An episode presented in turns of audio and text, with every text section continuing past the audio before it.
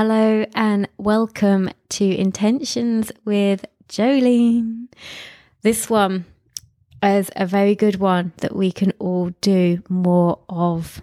So this week, our intention is to lean in more fully with our emotions and to not label our emotions as good or bad.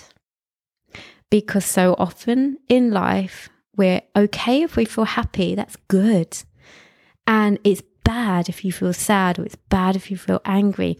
But when we do that, the emotions get stagnated in our body and they don't move through us, okay? So our emotions, imagine them like water going down a stream, waves crashing into the ocean.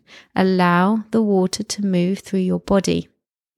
Allow the emotions to move through your body like water and not to let them stagnate and pool in yourself.